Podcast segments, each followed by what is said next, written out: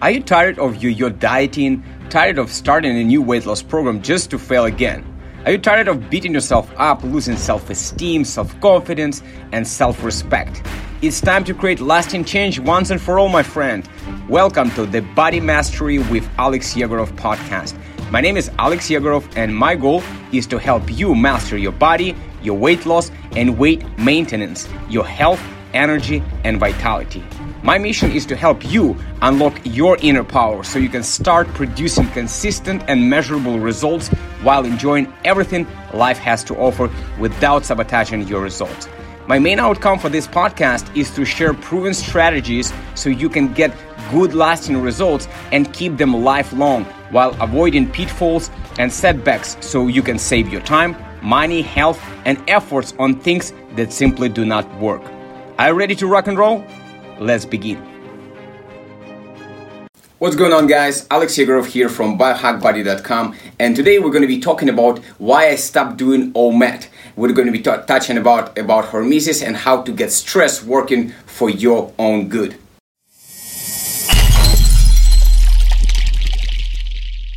No, I don't do OMAD three times per week. Once in a week, yeah, OMAD. The other days is just a regular day, and then just uh, uh, 16 hours fast, let's say, skipping basically gotcha. just breakfast. So I'm trying to do not do too much of the fastings like I used to do. And I completely agree what you just said that everybody is different and we're starting at the different level uh, and that we are actually having different goals depending on the goals, depending on where you're starting. But I always recommend people to listen their body, to start slowly, whatever whatever you're trying to accomplish based on that you got to start slowly. You see you you mentioned three different kinds of alternate fasting for example. There are so many kinds of intermediate fasting so many different kinds of protocols. I always recommend people to start slowly. Just start slowly and do a couple of times a week. Just do a little bit of intermediate fasting then see how it goes how your body looks because we need to understand that fasting it is stress but it's uh, uh same as working out it is stress stress is good for our body when it's not too much. If you fasting right away too much, let's say how people a lot of the time people do and they're overweight big time and they go on this crazy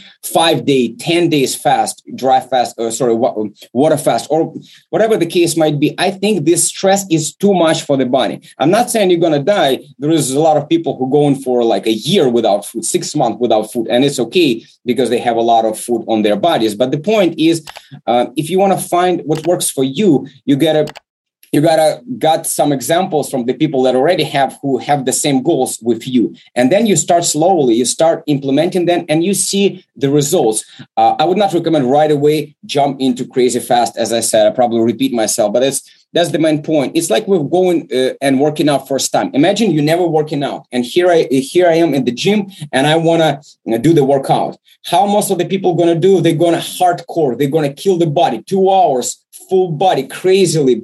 I don't know. Uh, and then the next day you have soreness and then you're not really building momentum this habit. Your body is in a too big stress it cannot recover and then next day your coach says hey go again. Again we're going to kill whatever part of the body. So every day you go in and that's how people usually quit and because they're starting too fast too ridiculous too too big of the stress that i cannot handle. So same with workouts same with fasting. Start slowly pick the way that works for you and then slowly you can increase it. You can start adding two days of fasting uh, one day off just standard meal sometimes one meal a day sometimes just two meal a day and sometimes you can do prolonged fasting and whatnot. Just find your pace and find based on the your result on your results because sometimes not it's not always to push and more gives you more results right? It's not always no gain no pain no gain. Sometimes you need to know when you need to give your body recovery whether it be stress from the fasting whether it be stress from workout whether it's cold shower whether it's sauna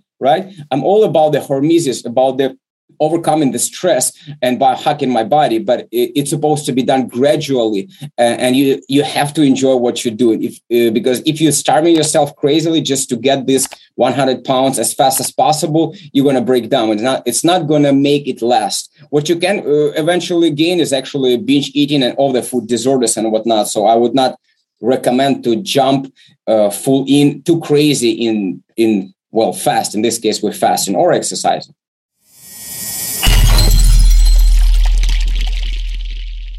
Now, for those of you who want to work with me directly on your healthy weight loss journey, who need more personal touch, who need or who want to me holding your hand in helping you with fasting, with keto, nutrition, exercises, whatever the case might be, and the most importantly, with accountability and the mindset help.